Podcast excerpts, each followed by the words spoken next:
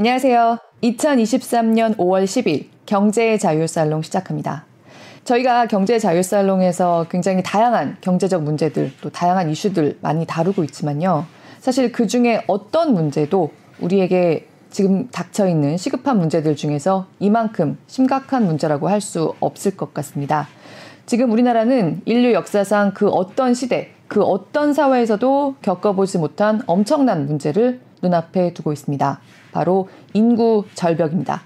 우리의 인구 절벽 문제가 끼칠 진짜 영향, 또 경제적인 영향. 한국보건사회연구원 인구 모니터링 평가센터장 이상님 연구원님 모시고 이야기 들어보도록 하겠습니다. 안녕하세요, 센터장님. 안녕하세요. 우리나라의 지금 합계 출산율, 그러니까 우리나라 여성 한 명이 평생 평균적으로 낳을 아이의 숫자가 0.78명이다. 네. 그러니까 만약에 뭐 외부로부터 유입하는 인구가 없다고 하면 한 세대에서 지금 세대에서 다음 세대로 넘어갈 때 절반도 더 줄어들죠. 네. 예. 되지 않는다는 거잖아요. 네. 근데 이게 정말 심각하구나라고 생각하면서도 좀 천천히 일어나는 일이다 보니까 이 심각성을 저희가 막 충분히 느끼고 있지 못하는 것 같거든요. 네. 이게 정말 얼마나 심각한 숫자인지 좀 센터장님께서 조금 더 설명을 해주신다고 하면 어떻게 네. 보통 표현하시겠어요? 음, 인류 역사상 이런 기록은 없고요. 전쟁이 나도 이 정도 숫자 나오지 않습니다. 예를 들어서 지금 내년 수년째 내전을 겪고 있는 시리아도요. 2.0보다 훨씬 높다고 얘기를 하고 있고요. 네. 우크라이나나 러시아도 1.3, 2보다 훨씬 높은 수준이라고 지금 보고가 되고 있습니다. 네. 어, 이런 수치가 나온 적은 이제 동독이 무너졌을 때 동독 지역에서 수년간 잠깐 나온 적이 있고요. 네. 어, 그리고 대공황의 몇몇 대도시들에서 이런 정도 나왔다고 얘기를 합니다. 어, 지금 가장 큰 문제는 이렇게 숫자가 낮은 것도 문제지만요. 우리는 지금 특별한 이유가 없어요. 예전에는 어, 글로벌 경제 위기라든가 몇몇 외부적 자극이 있을 때 이런 모습이 나타났는데 지금은 네. 특별한 이유도 없이 경제 위기라든가 안보적 위기도 없이 2016년부터 계속 하락세를 가고 있거든요. 어, 이게 점점 구조화되고 있고 이것이 새로운 노말로 된다고 받아들이고 있게 되는 것 같아서 정말 심각한 것 같습니다. 2000년대 넘어서도 꼭 그렇지만도 않더라고요, 센터장님. 아, 예. 어, 이거는 이제 잘못 알고 있는 인식들이 좀 몇 가지 있는데요. 우리나라 합계 출산율은 계속 떨어지고 있었습니다. 그런데 네. 어, 2002년부터 2001년, 2002년부터 출생아 수가 줄어들고요. 2001년에 60만 명이 무너지고 음. 2002년에 50만 명이 무너집니다. 음. 근데 그때부터 지금이 우리 말하는 초저출산에 들어왔다고 얘기를 하는데요. 그거는 IMF 경제 위기의 효과가 어 약간 delay 됐다가 나타났다고 보시면 돼요. 그러면서 쭉 떨어지다가 2005년에 최저점을 찍고 그다음에 상승을 합니다. 그렇죠. 그다음에 글로벌 경제 위기라든지 다른 경제적 상황이 있으면서 이 높낮이를 반복을 합니다. 그러면서 약간 상향 추세를 하는 것이 아닌가 했는데 2016년부터 떨어지기 그렇죠. 시작을 해 가지고 1.0 이하로 떨어졌습니다. 2000년 이후에도 보니까 2005년부터 2007년 네. 그리고 말씀하신 대로 금융위기 이후에 2010년부터 2012년 또 13년부터 15년까지는 좀 늘었었어요. 그래도. 네, 네. 근데 이렇게까지 구조적으로 뚝뚝뚝 떨어진 거는 2016년 이후고 2017년만 해도 합계 출산율이 한 명을 넘었는데 네. 지금 5년 만에 0.78로 거의 0.3명 가까이 떨어진 거잖아요. 네. 인구학적으로 보면 엄청나게 빠른 속도 아닌가요? 어, 인구학에서 이런 사례는 없습니다. 인구학에서 최저점으로 잠정적으로 보기는 1.3이에요. 그 이하는 아. 어떤 재난적 상황이라고 생각을 하는 거예요. 그런 교과서에 나오지도 않아요.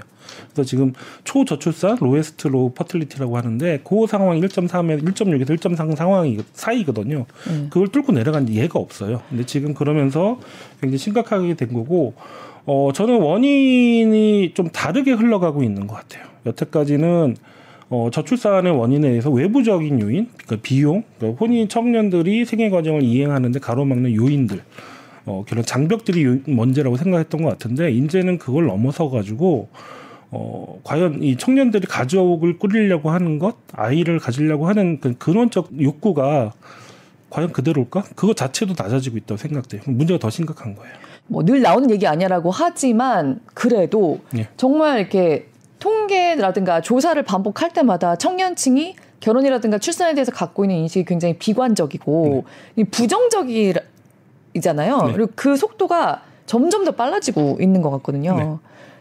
왜, 왜 이런 걸까요? 어, 그러니까 처음에는 네. 저도 그렇고 많은 인구학자들 정책에 계신 분들이 어, 청년의 생애 과정을 가로막는 장애 요인들, 음. 출산을 그러니까 처음엔 출산 비용, 음. 정확하게는 우리나라 인구 정책이 그래서 분만과 출산 직후에 이제 영유아 돌봄에만 집중을 했어요. 그러다가 아, 이것이 아니구나 좀 확대된 게 이제 이제 일가정 양립 문제가 됐고 그다음에 청년이 들어오기 시작을 했어요. 네. 그러면 적그 이제 젠더라든가 이런 구조적 문제 들어오기 시작을 했는데 음. 처음에는 우리 이렇게 생각했습니다. 아이를 안 낳는데 아이를 낳기 위해서 비용이 많이 드니까 비용을 지원해 주자. 그래서 네. 그게 지금의 저출산 정책의 그런 틀이 잡혀진 거고요. 그러다 보니까 그런데도 안 풀리는 이유를 봤더니 이제 일자리 문제, 주거 문제, 그 교육 문제 같은 좀 구조적인 문제들이 있다. 이 구조적인 문제들이 해결이 안 되고서는 아이 출산이 복원될 수 없다라고 생각을 했어요. 근데 지금 더 넘어 가면서 어, 이 청년들이 아이를 낳고자 하는 근원적인 욕구가 줄어들었다고 생각을 해요. 여기에 대해서는 저는 어떻게 생각하냐면은 지금 청년들이 IMF 이후에 우리 사회가 바뀌면서 초경쟁으로 가고 어, 그 다음에 중산층에 떨어지신 분들은 이제 살아남기 위해서 정말 힘들게 사셨고, 중산층에 계신 분들은 중산층을 지키기 위해서 어, 가족 이상하게 변했어요. 네. 어, 아이는 공부만 하면 되고 좋은 위해서 엄마는 뒷바라지하고 아빠는 돈 벌어오고 그래서 그래서 가족이 지향하는 거는 강남의 평 아파트 어, 몇십시짜리 자동차 어느 정도 대학 간 어, 자녀들 이렇게 성공 모델로만 우리 가족이 치닫고 왔단 말이에요. 그러면서 가족이 근원적으로 가족이 주는 정서적 친밀성이라든지 그런 것들을 이 지금 친구들이 경험을 못하고 자라난 세대예요. 그러니까 이 세대에서 음. 지금 이 장애적인 요인들이 완화된다고 하더라도 이런 효용감을 느끼지 못하고 자라왔고 또한 우리 가족이 과연 우리 사회의 가족이 그렇게 행복한가? 음. 그런 효용감을 주냐? 그렇지 않거든요. 그러니까 이제 더 선택을 안 하는 방향으로 가는 거죠. 음. 저는 가족의 친밀성 이렇게 생각을 하는데 어떤 분에 따라서는 자녀를 키우는데 우리는 엄청나게 올인 투자를 하잖아요. 자기 삶을 포기하면서 음. 경쟁 속에 살아야 되는 거 그런 것 때문에 아이를 안 낳는다고 생각하시는 분도 음. 계시고요. 음. 아니면 우리 사회가 또 변화한 것 중에 하나가 어, 소비에 대한 비교적 소비의 경향이 굉장히 강해졌어요. 네. 그러면서 어, 소비가 더 중요한 게 되면서 가치가 뒤로 가족의 가치가 뒤로 밀리면서 어, 그런 선택을 하게 됐다라고 선택하시는 분들도 많아요. 기본적인 거는 청년들이 가족을 바라보는 근원적인 desire 자체가 낮아지고 있는 거 굉장히 심각한 문제라고 생각을 합니다. 지금의 청년층 뭐 20대 초반 이렇게 얘기를 해보면 딱 이렇게 얘기를 많이 하더라고요. 나 먹고 살기도 힘들 것 같은데 아이를 낳는다거나 뭐 결혼 계획 이런 거는 상상이 잘 안 간다. 네. 이런 얘기를 정말 많이 하는데 그 한마디 속에 지금 방금 말씀하신 여러 가지가 다 녹아 있는 것 같거든요. 그렇죠. 예. 전문가들도 지난 15년 동안 음. 정부의 특단의 조치가 필요하다 했는데 특단의 조치가 뭐예요? 그러면 얘기를 못 해요. 사실 전 특단의 조치가 없다고 생각하고 우리가 살아온 과정에 대해서 우리가 성장에 대해 성장에 대한 우리 음. 그림에 대해서 뭔가 좀 재설계를 하고 약간 숨을 죽일 필요가 있지 속도를 늦출 필요가 있지 않나 생각을 하고요. 단순한 얘기가 아니에요. 이건 실제로 이렇게 가기 위해서는 굉장히 많은 기득권의 조정이 필요해요. 그러한 것들에 대한 사회적 합의 과정을 하는 거 쉽지는 않을 거예요. 근데 해야 될 때가 됐고요. 이미 우린 늦었어요. 그런 측면에서는. 음. 그리고 어, 여기에 대한 논의가 너무 없었고요. 그래서 지금 우리는 근원적으로 다시 되돌아봐야 될 거라고 생각을 합니다. 우리가 IMF를 겪으면서 우리가 이런 것들이 무엇인지, 우리 가족들의 가치가 이렇게 훼손돼도 되는 것인지 것인지 그리고 우리가 그 사이에 만들었던 격차라든가 어, 하나의 성공만을 닫고 우리가 치다 내닫고 있는 모습들이 과연 정상적인지 그리고 우리가 이런 모습이 지속 가능한지에 대해 생각을 해봐야 돼요. 우선순위로 뭘 해야 한다고 생각하세요? 어, 젊은 세대들에게 더 많은 기회를 주는 체제를 만들어야 된다고 생각을 해요. 아, 그 네. 그 젊은 세대들이 미래에 안정적으로 예, 측할수 있는 환경이 만들어야 된다고 생각을 하고요. 그러기 위해서는 청년들의 생애 과정 이행을 가로막는 장벽들에 대해서 음. 고민을 해야 된다고 생각해요. 그게 일자리 문제, 주거 문제, 교육 문제 같은 것들이에요. 음. 그런 것들을 어떻게 우리 사회에 더 적합한 방식으로 음. 저출산 사회에 저출산 시대에 고령화 시대에 어떻게 바뀔지 고민을 해야 되고요. 더 중요한 것 중에 하나는 노동시장의 격차에 대해서 한번 생각을 해봐야 돼요.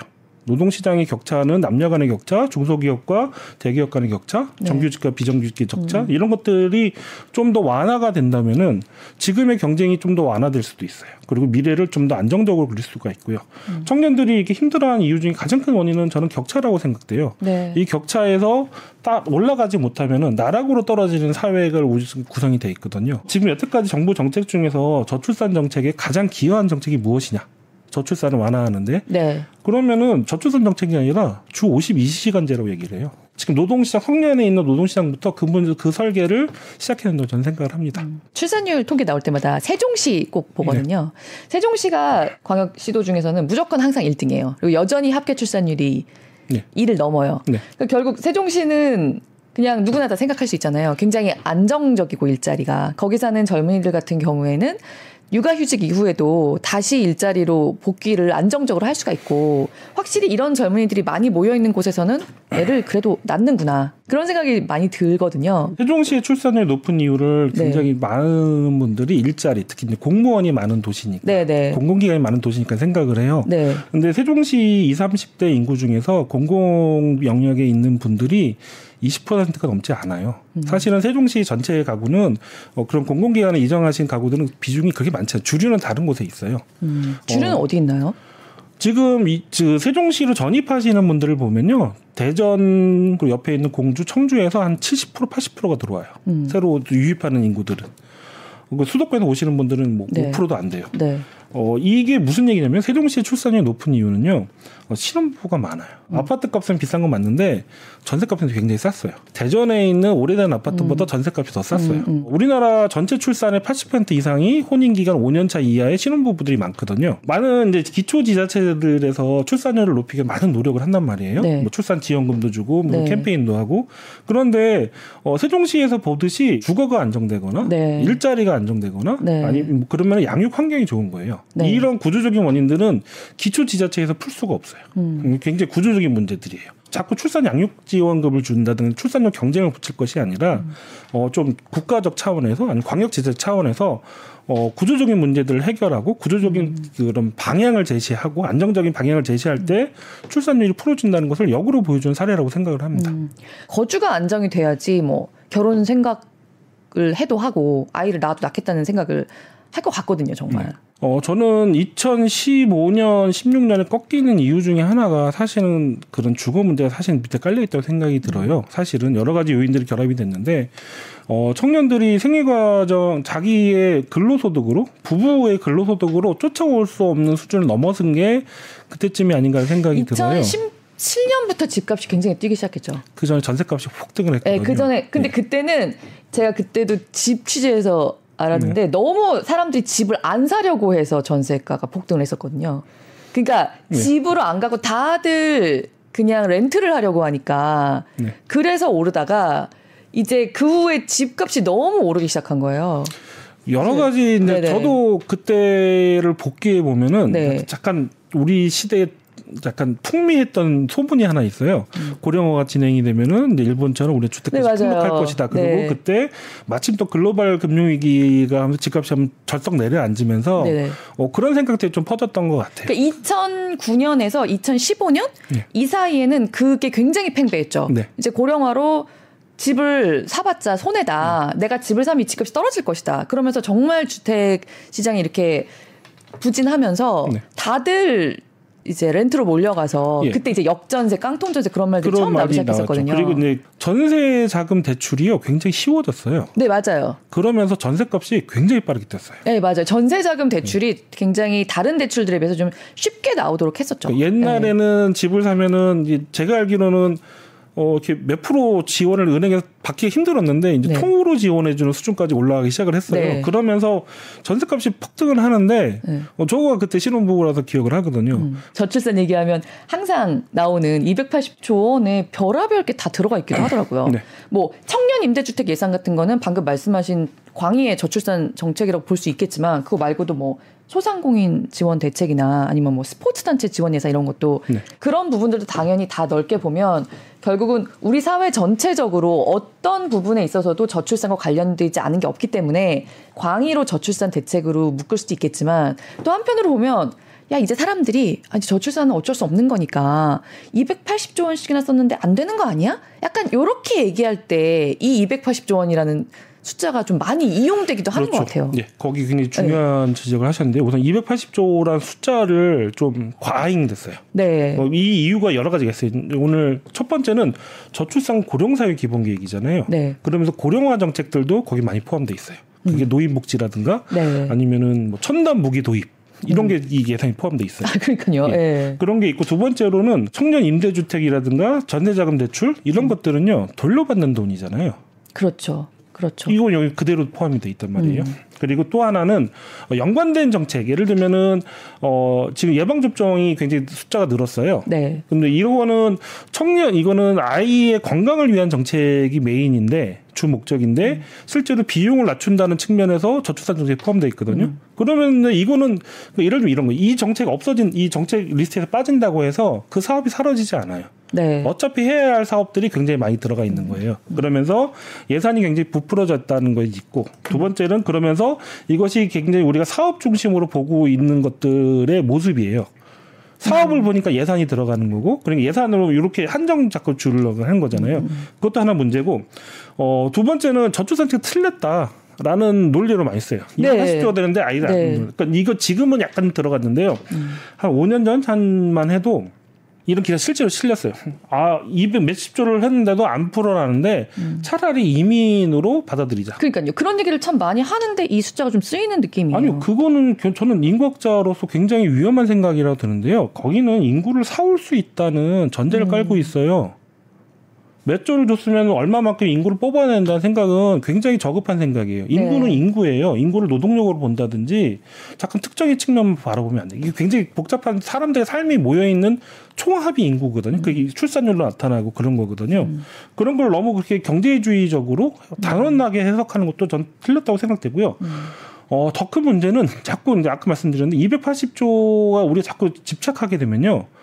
사업에 빠져요. 사업 단위로만 들어가게 돼요. 그래서 그렇게 되면은 어, 효율성, 효율적 예산을 보자. 예산의 사업의 효과성을 보자라는 식으로 계속 들어가거든요. 그렇게 되면 다시 개별 사업으로 빠져들게 돼요. 저출산 정책 효과 없었던 건 사실이에요. 하지만 그렇다고 해서 이걸 푸는 방식은 지금까지 인구 정책의 구조가 무엇이 잘못됐고 새로운 구조는 어떻게 짜야 되지로 가야지 사업의 효율성으로 빠지는 거는 약간 문제 있다고 생각됩니다. 저출산에 가장 인접한 대책으로 크게 보육, 양육 쪽에 초점을 좀 맞춘 대책. 그리고 아까 52시간도 결국은 광의로 봐서는 그 보육, 양육 쪽에 네. 많이 인접해 있는 거라고 할 수 있을 것 같고 그리고 현금을 많이 주는 대책이 있죠. 네. 넓게 봐서 결과적으로 어떤 게 더 잘 원활하게 돼야 된다고 생각하세요? 음, 저는 네. 전자라고 생각을 합니다. 그리고 그 네. 후자로 보면 여러 가지 문제가 있는데요. 네. 우리가 2010년도 초반인데 어 20만 그 어린이집에 안 보내면 20만 원을 지급을 했어요.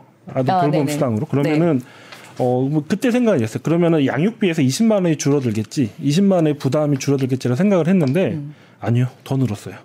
그 그만큼 돈 그냥 가지고 올라갔죠. 학원을 다녔어요. 그때부터 영세 미술학원이 생기고 막 그랬어요. 음. 어 그러면서 이제 돈으로 현금 지원을 하면은 그런 식으로 비효율적 오히려 쓰일 때가 가능성이 더 높고 어 두 번째로는 이게 지속 가능한가의 문제도 좀 볼 필요가 있어요. 네. 어 그런데 그럼에도 불구하고 이게 좀 필요한 부분도 있습니다. 예를 들면은 지방에 굉장히 아이가 조금 태어나는 지역들이 있잖아요. 네. 거기는 인프라가 굉장히 힘들기 때문에 인프라로 풀기가 풀 수가 힘들어요. 음. 그러면 어쩔 수 없이 현금이 필요한 데가 있고 실제로 아이를 낳고 키우는 초창기에 굉장히 경제적 부담이 많이 됩니다. 그렇기 때문에 현금성 지원도 필요하다고 생각이 들어요. 그렇지만은 어 이것이 이것이야말로 적재적소에 결국은 우리가 아이를 건강하게 낳고 키울 수 있는 인프라가 맞춰지지 않고서는 어 이걸 돈으로만 해결할 수는 없습니다. 이게 오히려 다른 역부종이 많기 때문에 앞에 걸 전제로 우리의 인프라와 제도가 안정된 상태에서 그런 지원이 같이 결합이 돼야지 효과를 볼 수 있다고 생각이 듭니다. 다시 출산율을 끌어올리는데 좀 성공한 나라들로 많이 예를 드는 게 뭐 노르웨이,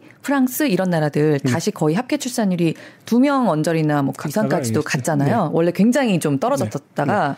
근데 노르웨이 같은 경우에 그 2000년대 초반에 그동안의 자기들의 저출산 정책을 평가를 해봤더니 가장 효과적이었던 건 둘째까지는 남성 육아휴직이다. 그러니까 부모가 함께 육아휴직을 해서 그 아이를 좀 번갈아 볼 수 있게 해주는 거고 셋째를 낳는 경우에는 보조금이 음, 효과가 있더라. 네. 그래서 그때 노르웨이가 남성 육아휴직 의무 석 달인가를 시작을 했더라고요. 네, 거기는 엄마 아빠들이 회사를 쉬고 집에서 아이를 돌봐서 출산율이 오른 게 아니라 엄마들도 일을 하고 있는 전제. 그러니까요. 그러니까 네. 여성의 노동시장 진출이 일반화된 사회에서 그렇죠, 그렇죠. 거기서 이 문제를 풀기 위해서는 여성만의 힘으로 힘들고 음. 아빠도 같이 적극적으로 참여하게 해줘야 된다는 방향이에요. 지금 우리 상황에서 남성 아빠 휴가제가 필요 없다는 게 아니라 음. 이것이 과연 이, 왜 우리는 노르웨이만큼 효과를 기대하고 만들면은 그 전에 우리는 가야 할 일이 훨씬 더 많아요. 그렇죠. 그 문제에 대한 전제로 해야 돼요. 음. 반대로 우리가 우리나라가요. 음. 세계에서 어, 아이를 낳고 쓸 수 있는 휴직 기간이 제일 깁니다. 아빠가 음. 쓸수 있는 기간도 세계에서 제일 길어요. 네. 근데 문제는 지금 안 쓰 안 되고 있죠. 그러니까 현실적으로 쓰지를 못하잖아요. 지금 저출산의 원인들 중에 하나는 격차예요. 음. 좋은 직장이 더 좋아지고 나쁜 직장이 더 나빠지잖아요. 네. 좀 세게 말하면은 저출산 정책이 출산율을 떨어뜨리는 역할을 한 거예요. 저출산 정책 때문에 음. 좋은 직장 계속 좋아지는데 나쁜 직장 안 좋아진단 말이에요. 나쁜 직장에 있는 사람들은 결혼 안 해요. 나쁜 직장에 종사하는 사람하고는 어, 결혼 안 하려고 할 거란 말이에요. 음. 실제로 그러한 모습을 갔던 거에 대해서는 우리 정책 당국이라든지 그것도 얘기했던 전문가들이라든지 좀 반성이 필요하다고 생각을 합니다. 두 번째는 어, 중소기업이 더 건강해질 수 있는 방법은 무엇이지? 고민을 한번 해봐야 된다고 생각을 해요. 음. 왜 중소기업들의 영업이익이 왜 그것도 이렇게 낮을까? 여기에서는 어, 과감하게 산업구조 정도 생각을 할 수가 있고 아니면은 이게 1차 밴더, 2차 밴더 우리 고질적인 문제잖아요. 우리 산업에. 음. 그 문제가 저출산 정책이 될 수 있는 거예요. 네. 이해를 못 하시는 사장님들도 계세요. 왜 아이를 낳는데 왜 뭐 이런 거 있잖아요. 뭐, 야, 네가 애 낳냐? 왜 아빠가 우리 엄마 아이를 낳아서 병원을 가봐야 됐으면 네가 애 낳냐? 왜 네가 왜 가? 뭐 이런 분이 실제로 음. 있다고 해요, 지금도. 음. 어, 같이 가야 돼요. 예. 그래서 음. 종합으로 가야 되고 힘든 일이고 그래서 이 책임의 전제를 정부에만 두지 않는다는 거예요. 음. 프랑스 같은 경우에는 과거에는 좀 현금성 지원에 더 초점이 음. 저출산 대책에 초점이 좀 맞춰져 있었던 걸로 알고 있거든요. 근데 여기도 결국은 좀 보육이나 양육 쪽을 조금 더 예. 잘하는 쪽으로 좀 정책이 변화되고 있다고 하던데요. 요즘은 그렇게 되고 있습니다. 최근의 동향이고요. 나폴레옹 시절부터 가족과 아이가 중요하다는 생각이 있었어요. 어, 네. 그래서 아이가 조금 태어나면 국력이 약해진다는 생각이 음. 원래 강해가지고 굉장히 오랜 전통을 가지고 있어요. 카톨릭 사회에서. 근데 그 2차 대전 끝나고 나서 디골, 드골 정부가 들어왔는데 굉장히 보수적인 가족 정책을 했어요. 음. 그런데 이것이 60년대를 지나면서 어, 성평등 정책으로 전환이 됩니다. 음. 그리고 이런 평등 그리고 기본적으로 가족이 건강해야 된다. 그 가족을 지원해주고 그 다음에 가족비에 있는 사람으로 하여금 선택을 하게 만드는 거예요. 일자리로 할, 할 건지 아니면 양육비로 할 건지 선택을 할 그런 선택의 자유를 준다는 개념으로 들어갔다가 네. 최근에는 이것이 이 지원이 처음에 보편이었다가 선별로 바뀌어요. 네. 더 필요한 사람이 더 많이 주고 음. 이런 형태로 바뀌면서 나중에 그것만으로는 포함이 안 되겠다라고 하면서 이제 그 양육 지원 여성의 일 여성 노동 참여를 지원하는 쪽으로 흐르고 음. 있죠. 프랑스를 가면요 엄마들이 3시에 학교 앞에 기다리고 있어요. 네. 다그 직장 다니는 음. 엄마들인데. 음. 워킹맘도 3시에 그 학교 앞에서 기다리고 있다고요? 네. 애를 데려다 주고 다시 회사로 복귀할 수 있는 사람도 있고 아니면은 일찍 퇴근도 하고요. 노동시간 음. 조정도 많이 쉽고요. 그러니까 오, 2시 반쯤에 퇴근하는 회사들이 많은 건가요? 근처에서 많이 합니다. 그래서 우리처럼 어. 이게 통근 거리가 길지가 않고요. 결국 직주 근접도 다시 주택으로 돌아가네요. 주택 근접 들어가는 거죠. 그러니까 종합적으로 되는 거고요. 그리고 프랑스는 정부가 좌파 정부에서 우파 정부 확확 바뀌었잖아요. 네. 근데 이걸 툭심 있게 지킨 공무원들이 있어요. 정책적인 굉장히 많은 이 도전들은 있었는데 이걸 시민사회가 지켜주면서 이걸 지켜왔어요. 굉장히 오랜 전통이 있어요. 그 정도까지 우리가 생각을 할 필요는 있는 거예요. 음. 독립적인 전문가들, 독립적인 정책, 음. 이런 사업들, 그리고 우리가 지켜야 될 원, 원칙들 세우고 나서 흔들리지 않게 지켜나가는 것. 이것도 같이 고민, 그러니까 프랑스가 가능했던 거라고 저는 생각이 듭니다. 네. 어, 우리나라 저출산 정책이 5년 단위로 가잖아요. 근데 네. 이게, 근데 이 문제는 이게 정부 하반기부터 시작되는 5년이에요. 정부의 임기와 기본 계획의 5년이 안 맞아요. 음. 그래서 새 정부가 들어오면요. 음. 어, 기본 계획을 다시 만듭니다. 음. 뭐 보안판, 뭐, 뭐 재구조화 이렇게 네. 다시 만들고 네. 그러다가 정권이 끝날 다시 새 정부가 오면은 자기 정부 정책은 한 2년 하고 음. 새 정부가 또 다시 바꾸고 막 그래요. 정책의 일관성이 굉장히 떨어지고 그러다 보니까 사업 위주로 가는 영향도 있어요. 보육이나 양육 쪽이 좀 더 중요하지만 현금성 정책도 중요한 부분이라고 하셨는데 네. 선별적으로 지원해 주는 쪽에 좀 더 포커스를 맞추고 계신 것 같아요. 어, 저는 개인적으로 그렇습니다. 근데 네. 안 그러신 분도 있어요. 그 예를 안 그러신 분들의 이제 논리 중에 하나는 뭐냐면 우리나라가 가족 지원 예산이 너무 적어요. 네, 그러니까 기본도 안 돼 있는데 음. 어, 선별로 가는 게 맞냐라고 그건 우리가 이제 터무니없이 적으니까 OECD 국가들 음. 비해서 그런 논리도 된다고 생각하는데 어, 지금 바, 지금 우리 당면 단계에서의 효율성을 생각한다면은 전 선별과 필요에 따라서 다른 접근이 필요한 것들이 그 그런 방식이 더 적합하지 않을까 저는 생각합니다. 저는 뭐 그렇게 하는 사람 중에 하나고요. 음. 제 생각이 절대적으로 맞다고 생각하지 않습니다. 음. 사실 그럼 지난 몇 년 동안 뭐 영아 수당이라든가 뭐 음. 양육 수당이라든가 이런 게 계속 신설이 되고 좀 더 조금 조금씩 늘어왔잖아요. 네. 그럼 지금 수준에서도 굉장히 이게 OECD 국가 전체들이랑 비교를 해보면 적은 낮죠? 편인 건가요? 낮죠. 많이 낮은가요? 여전히? 어, 많이 낮죠. 보편적으로 네. 아이를 낳기만 하면 주는 돈도 지난 몇 년 동안 계속해서 늘어나고 있는데 사실이에요. 예. 여전히 OECD 다른 나라들이랑 비교하면은 굉장히 적다는 말씀이시죠. 예, 그래서 이제 한정된 네. 자원으로 선택을 할 때 어떤 게 맞냐 고민이라면은 저는 어 인프라에 먼저 가고 현금성 지원은 그거를 보완한 형태로 가는 게 맞다라고 저는 생각을 합니다. 근데 음. 어 지금 원칙적으로 우리나라의 가족 정책 지원 가족 지원 예산이 너무 적은 것도 사실이에요. 음. 근데 또 다른 측면에서는요. 그런데 가족 지원 예산 굉장히 낮지만 굉장히 늘었거든요. 음. 네. 그럼 출산율은 또 출산율은 그래도 좀 올라야 될 거 아니에요. 네. 그 OECD 국가만큼은 아니더라도 음. 떨어지고 있잖아요. 음. 뭐지? 그러니까 이게 가족 정책 서구에서는 가족 정책이 저출산 정책이었어요. 네. 우리나라 가족 정책이 저출산 정책으로 가기에는 훨씬 더 다른 다른 국면에 있는 것 같아요. 음. 그래서 저는 그게 이런 구조적인 문제들이라고 생각을 하고 음. 구조적인 문제들의 해결과 함께 어, 우리가 가족이 왜 행복하지 않은지에 대해서는 시민사회에서 고민을 해봐야 돼요. 지원 정책이라는 게 희한한 게 지원을 해주면요. 이게 디폴트가 돼요. 당연히 오는 거. 그렇죠. 네. 예. 그런데 우리가 지금 앞으로 이, 이, 뭐, 양육, 사교육비 문제, 음. 뭐, 주거분, 이거 이만큼 높잖아요. 네. 그러니까 이것만 보니까 이게 안 보이는 거죠. 음. 예, 그런 측면도 있다는 것도 음. 고민하셔야 되겠죠. 최근에 실제로 서울에서도 초등학교 폐교해서 문을 닫는 곳이 있었고, 네. 교대 정원 뭐 줄이지를 않아서 임용이 안 될 뭐 대학생들이 너무 많이 생겼다 이런 네. 기사가 나오는데 네. 또 한편으로는 여전히 인구가 집중된 곳에서 어린이집에 들어가지 못해서 막 1, 2년 전부터 대기하고 이런 게 동시에 나타나고 있단 말이죠. 네. 그러니까 교대 인원을 인구에 줄어드는 거에 맞춰서 좀 줄였어야 됐다라고 하는 말도 일리가 있는 것 같은데 그렇다고 어린이집이라든가 뭐 선생님이라든가 이런 거를 그렇게 정말 인구 다 줄어드는 거에 맞춰서 계속 줄여가지고는 대책이 안 되지 않나. 음. 두 가지 문제가 지금 동시에 공존을 하고 있는 거거든요. 지금 말씀드린 거의 가장 본질적인 원인은 수도권 집중이에요. 음.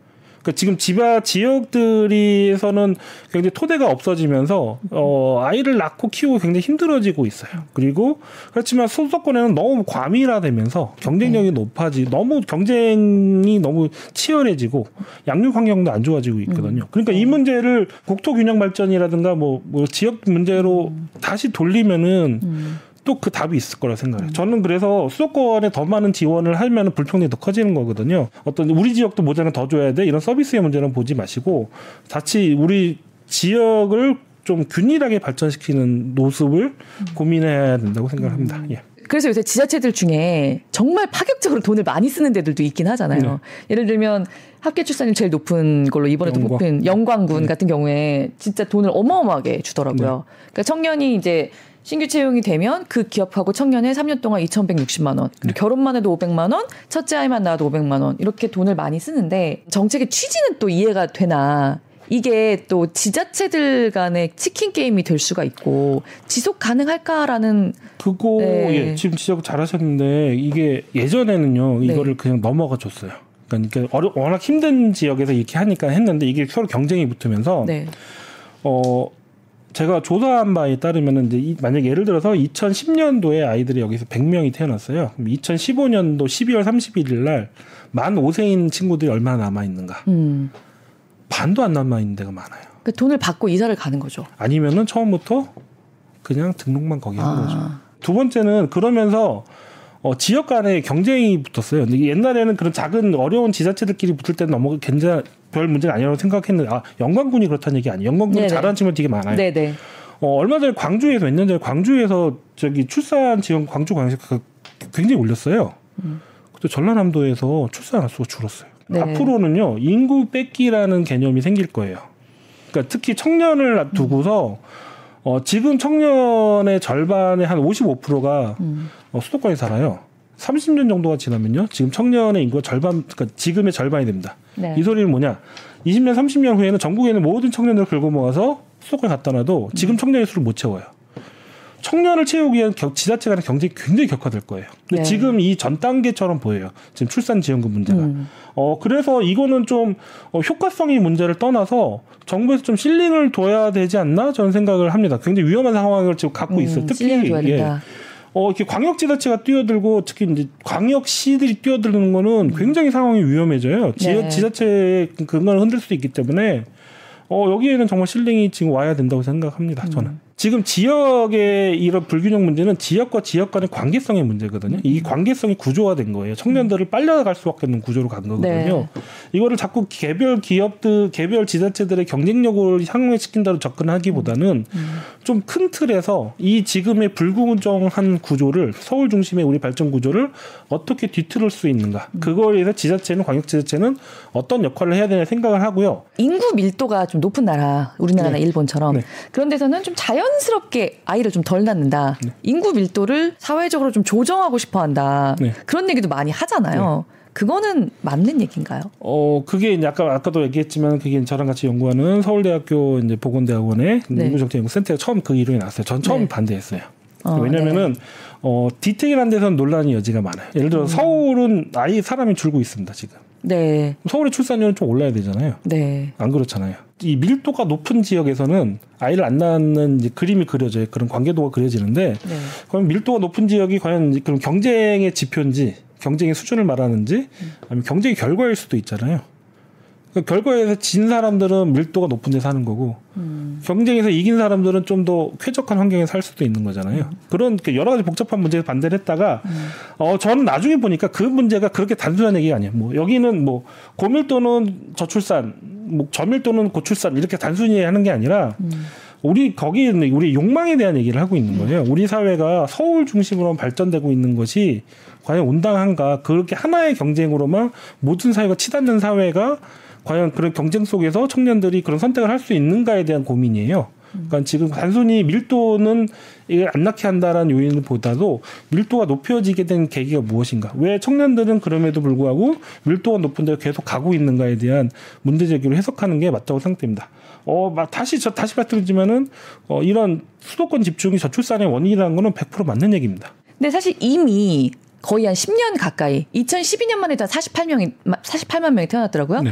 근데 작년에 이제 20만 명대였죠. 그러니까 예, 20 예. 네, 48만 명 때도 이미 사실 그 전에 부모 세대랑 비교하면 절반인데 거기서 다시 그 10년 만에 또 절반이 됐어요. 네. 그래서 지금부터 진짜 우리가 유럽 국가들처럼 다시 출산율이 제고되는 상황이 온다고 하더라도 네. 저출산 고령화 전반적인 상황은 좀 피할 수가 없, 는 상황이잖아요. 그렇죠. 예. 이런 이런 상황에 대한 대처도 좀 필요해 보이는데요. 어느 정도는 음. 이걸 좀 약간 받아들인 상태에서 네. 우리가 할 수 있는 일이 뭘까? 네. 이것도 좀 있어야 보이는데 네. 어떤 게 좀 시급할까요? 어, 우리나라 이제 출산이 떨어진 게 2001년, 2002년이라고 했잖아요. 네네. 네, 그, 그 이제 저출산 갑자기 급작스러운 저출산인 네. 게그 친구들이 어, 지방대 미달 사태를 만들었어요. 음, 그게 네. 2, 2, 3년 전에 있었던 그 사태가 그 친구들. 그러니까 우리는 음. 어, 지방대 미달 사태가 있을 거라는 걸 2002년도에 알았어야 돼요. 사실은 네. 알고 있었어요. 네. 그때 이미 정원을 못 따라가는데 당국은 가만히 손 놓고 있었던 거예요. 음. 그리고 지금 아르바이트생 구하기 힘들다 자영업자도 굉장히 난리시잖아요. 네.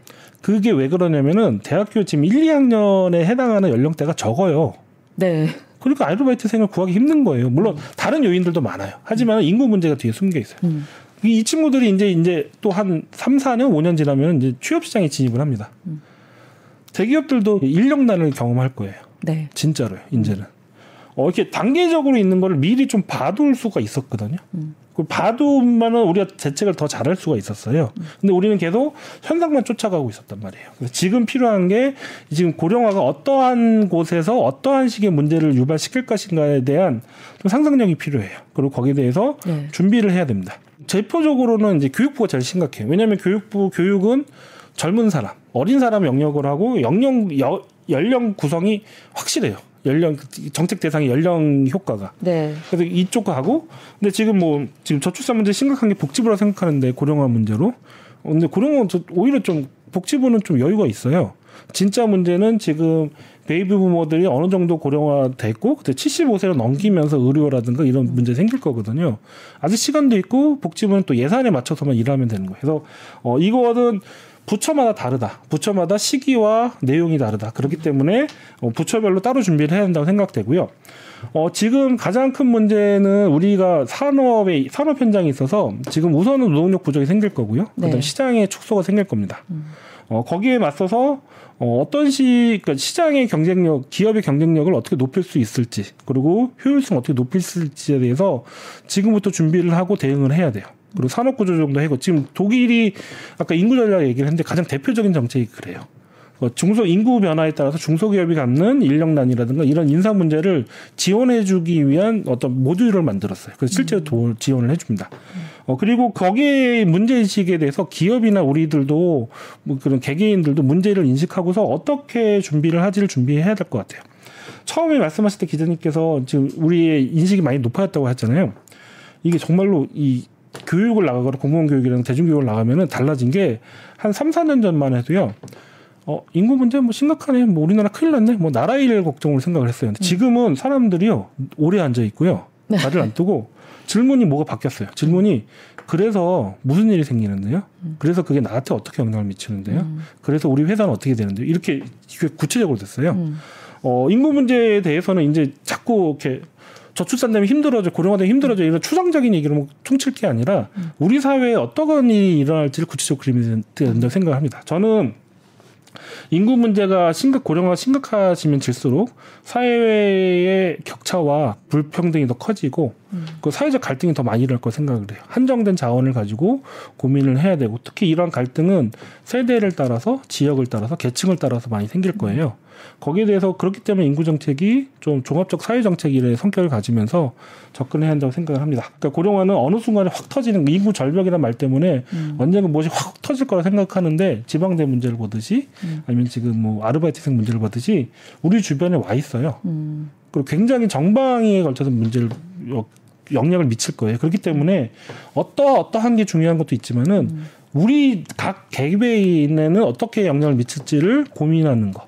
그래서 인구에 대한 이해를 높이고 음. 인구에 대해서 이제 더 이상 뭐 정부가 지원금이 뭐 지원이 부족해서 아이가 안 낳는다 이런 식의 단순화되는 논리는 이제 좀 그만됐으면 좋겠습니다. 그 라면 회사 사람이랑 음. 얘기를 하다가 네. 보니까 그러니까 그때가 그 해가 처음으로 라면 시장이 역성장했을 때였어요. 네. 라면의 그 생산 자체가 좀 줄었어요. 2019년인데 네. 아, 자기들이 아무리 자체적으로 조사를 해봐도 라면은 옛날처럼 성장이 어렵다는 거예요. 네. 소화가 안 되니까. 네. 그래서 좀 순한면 이런 네. 쪽으로 이제 시장이 좀 그쪽이 더 커질 것 같아서 거기에 맞춰서 좀 하고 있다고 얘기를 했고. 네. 그래서 이런 부분은 조금 약간 그냥 재미적인 얘기를 들을 수가 있긴 한데 저출산 고령화 사회로 갈수록 금리가 구조적으로 낮아지잖아요. 네. 그러니까 노인들만 점점 더 많아지면 소비가 부진해지면서 저축이 늘어나고 그러면 저축에 매겨주는 값 자체가 떨어지니까 이자가 점점 이렇게 저금리가 네. 고착이 되면서 근데 그렇게 되면 이제 노인들은 평생 내가 노후가 길 테니까라고 저축을 하는데 결국 그 저축에 매겨지는 값은 적고 음. 결국 돈을 모으면 모을수록 그 저축에 매겨지는 값 자체가 줄어들게 되는 거예요. 네. 고령화 진행이 되면 진행될수록 저축률이 떨어져요. 돈을 벌지 못하고 음. 노인분들은 그나마 적응을 못 하잖아요. 그러니까 적응한 네. 돈을 쓰기 시작한단 말이에요. 네, 네. 그러면 저축률이 점점 낮아져요. 음. 그러니까 지금 고령화를 앞두고 있는 시기에는 출산율 그, 그 저축률이 올라가는 건 맞는데 고령화 진행이 되면 진행될수록 이거 떨어집니다. 그러면서 어, 금리에도 영향을 미칠 거예요. 이, 이 문제가 어디로 해석을 하셔야 되냐면요. 고령화가 진행이 되면 디플레이션이 올 것인가. 그리고 반대로 석구에서는 고령화 진행이 되면은 인플레이션이 올 거라고 주장을 해요. 특히 이제 노동력 부족 때문에 노동시장 임금이 올라가면서 음. 어 그러 그리고 자산 격차 가격이 떨어지면서 그러면서 불평등이 완화될 것이다라고 주장이 있어요. 저는 스태그플레이션이 올 것 같아요. 음. 그 저성장이 되면서 저성장이 되지만은 물가는 오른. 특히 음. 노인분들이 소비는 덜 하시는 건 맞지만 그렇다고 안 하는 건 아니거든요. 음. 생산을 안 하는 다 보고 소비만 하는 사람이 생긴다는 소리는 어 생산이 모자르다는 거예요. 그렇게 네. 되면 인플레이션이 올라가게 생기겠죠. 음. 그리고 어 여러 가지 요인들이 있을 거 말고도 어 정부 정책에서 친인플레이션 정책을 하게 될 거로 서구의 경제학자들이 얘기를 하더라고요. 재정 격차가 커지고 재정 그 부채가 커지면은 인플레이션 친인플레이션 정책으로 이걸 해결을 하려고 한 더 수월하게 해결이 되잖아요. 음. 돈의 가치가 떨어지니까 네. 그런 주장도 있습니다. 우리 경제는 앞으로 활력이 잃고 시장이 줄어드는 시작이 될 거예요. 중국이 지금 인구 감소하고 있죠. 네. 중국의 인구 감소와 그리고 고령화이 진행이 되면서 어, 임금이 오를 거라고 생각되고 그 다음에 사회의 불안이 높을 것이다 이런 얘기도 해요. 네. 중국의 저축률도 떨어지기 시작한다고 들었거든요. 음. 중국의 저축률이 떨어지고 그 무역 적 무역 흑자 규모가 적어들면은 세계 금융 시장에도 엄청나게 영향을 미칠 거예요. 우리는 그 고민까지는 안 해요 지금. 네. 그러니까 인구가 중국 인구 줄니까 아, 그 인도로 넘어가겠지 생각하고 있는데 고령화는 우리 사회 우리나라뿐만 아니라 우리나라의 다양한 영역뿐만 아니라 국제적인 시각도 봐야 돼요. 앞으로 5년 뭐가 제일 중요하다고 생각하세요? 당장 올 문제는 인구적인 측면에서 어, 노동력 부족이 아닐까 싶어요. 신규 진입 인력이 앞으로 5년 안에도요. 예.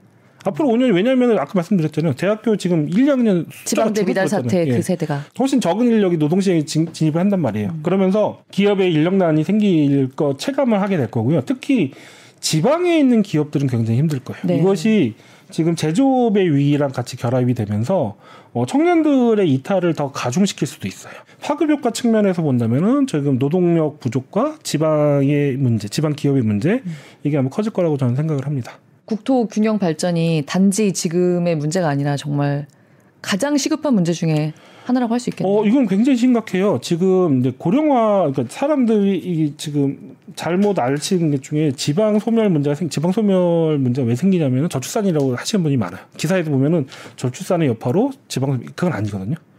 그 서울의 출산율이 제일 높지만 제일 낮지만은 인구는 제일 젊어요.